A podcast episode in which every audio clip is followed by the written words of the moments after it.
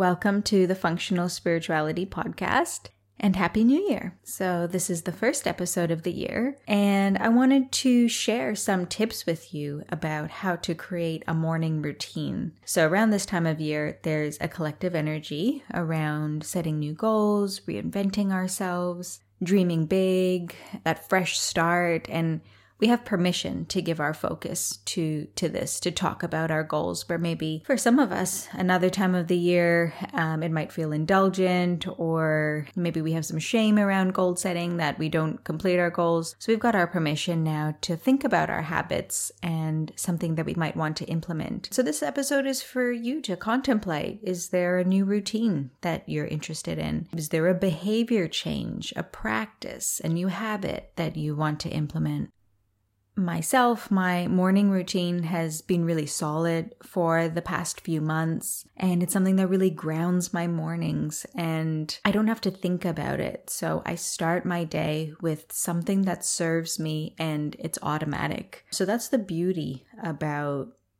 forming a new habit, but there is a little bit of a science behind this. So I've got four tips. Let's see how we go. I think there's four tips that I want to share with you to support you with habit forming. And let me just start with number one, which is that habit forming is a practice. So really understanding that, having that kind of perspective that being able to form new habits is a skill and a practice that we can develop. So it's something that's been in of interest to me for over a decade. So I've studied hypnotherapy at length, self suggestion, the subconscious mind, you know, different practices for motivation, understanding some of the neuroscience behind that. So in habit forming, when we want to create a new routine, or have a behavior change or implement a practice, what's required is that we are accurately manipulating our subconscious mind. So it's common sense that any skill that we want to cultivate, anything amazing that we want to get good at, any practice, any, you know, talent, skill that we want to be really good at, it's all going to take a certain behavior and a certain practice over time. So being able to form a habit where you can have discipline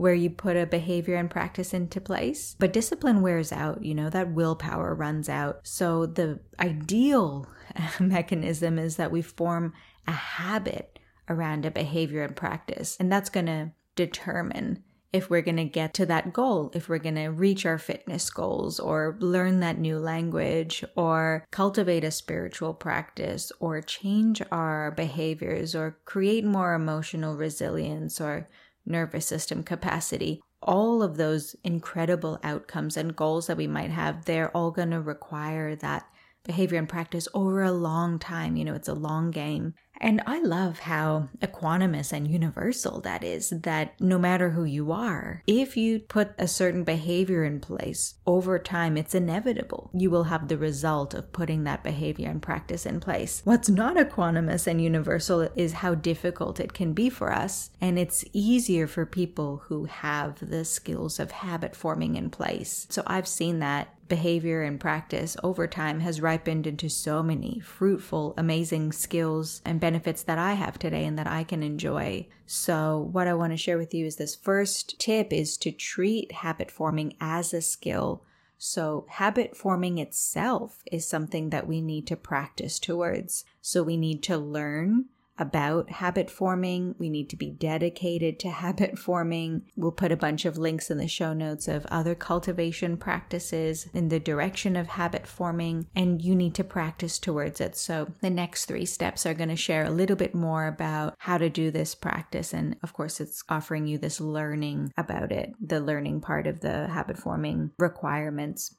So keep that in mind that this is something that we have to develop over time. And the more you practice it, the better that you will get at. The more you'll be able to manipulate your subconscious mind, the more you'll be able to put practices in place to help you to reach your goals. The second tip I want to share with you is planning. So it's so important to get clarity. And how many people just talk about an outcome?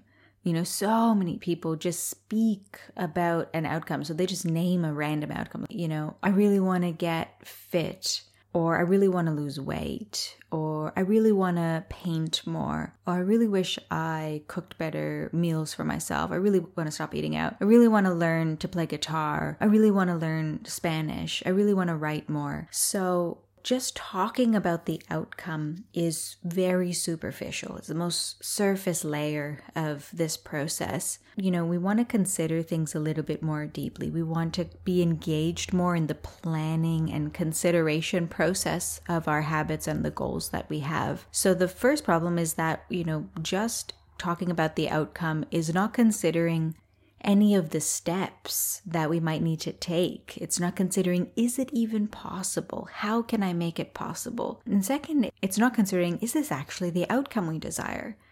So we really want to unpack our desires and our goals and the inspiration, you know, that impulse that we have inside of us. Something inside of us is saying, I want to lose weight or I want to write. So we want to unpack and address and give some more considered, meditative, slow, and strategic time to our desires and our feelings and our goals. So that outcome that we talk about that you know we say here and there, you know, we say in conversation, "Oh, I wish I would write more. wish I didn't eat out as much or whatever it is." You know, that layer of the mind is the most surface layer of our system. It's the furthest away from what's really going on inside of us, from our actual system, from all the layers inside of desires and like the reality our body is much closer to the reality. It's here what is. And the mind is a storyteller about the reality. And we really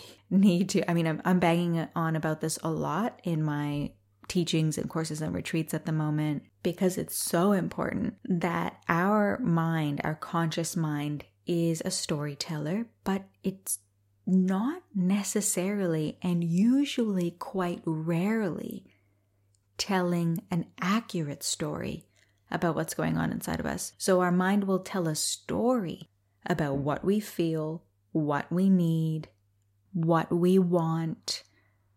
It's telling a story about that, and most often it's not accurate because the mind is on a totally different level to our system. Our mind is really conditioned by the speediness and the survival drive of our culture. So it's not actually taken time to consider actually how we feel, actually what we want, actually what we need. So we need to consciously cultivate a practice of being more strategic and planning and really considering. So most people say when they're talking about, you know, a new habit or a new, you know, fitness or skill or whatever it is, they say the first step is the hardest step. And that's actually because there's so many steps before you can take the first step.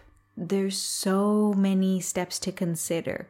When are you going to work out? Where are you going to work out? What workout are you going to do? Are you going to bring food into it at this time? Do you need to speak to your family and arrange, uh, you know, let them know about it. Like there's so many steps. Do you have the right shoes? Are you going to have fuel in your car for tomorrow? How often are you going to do this? How much is it going to cost? Like there's so many steps before you can take the first behavioral step. So we're usually thinking about that first, you know, I just need to go do it. But for some people, that might be the right way to think. But for most of us, especially if you're not engaging with your goals and the habits that you want to cultivate, if you're not, then take this tip into consideration that you need more planning and clarity and strategic parts. You need to engage with your goals and habits and behaviors on a strategic, mental, body based level. Is this the goal that I want? How am I going to cultivate it? What steps do I need to take before I can start to make this into a routine for myself? What does the routine look like?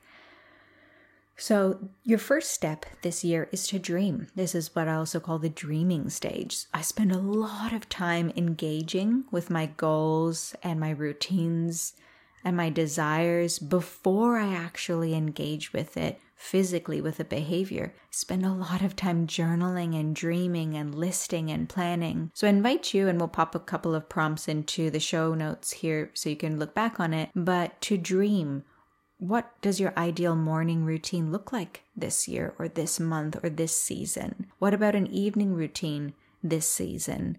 What habits would you be interested in cultivating? What skills do you want to develop? So make a task in your agenda, your Google Calendar, what it is. Make a task to plan out, to dream for the year. Get clarity. What you need to do is get clarity on what you want to try and then plan out the steps towards it and really expand out the steps until there's no more hidden obstacles there because really all the steps are just obstacles because they haven't been identified yet. So spend time in your planning stage. Your first step this year is to dream about the goals, the plans, the vision, a practice that maybe you want to do. Maybe you just want to do the inner smile technique every day, every morning, or a journaling practice. So you really need to kind of expand out that mind map, free list kind of stage where you just let everything out. So you can start to really connect to those layers of yourself and mine, you know, dig and mine out what is most important to you. Is it possible? How can you make it possible?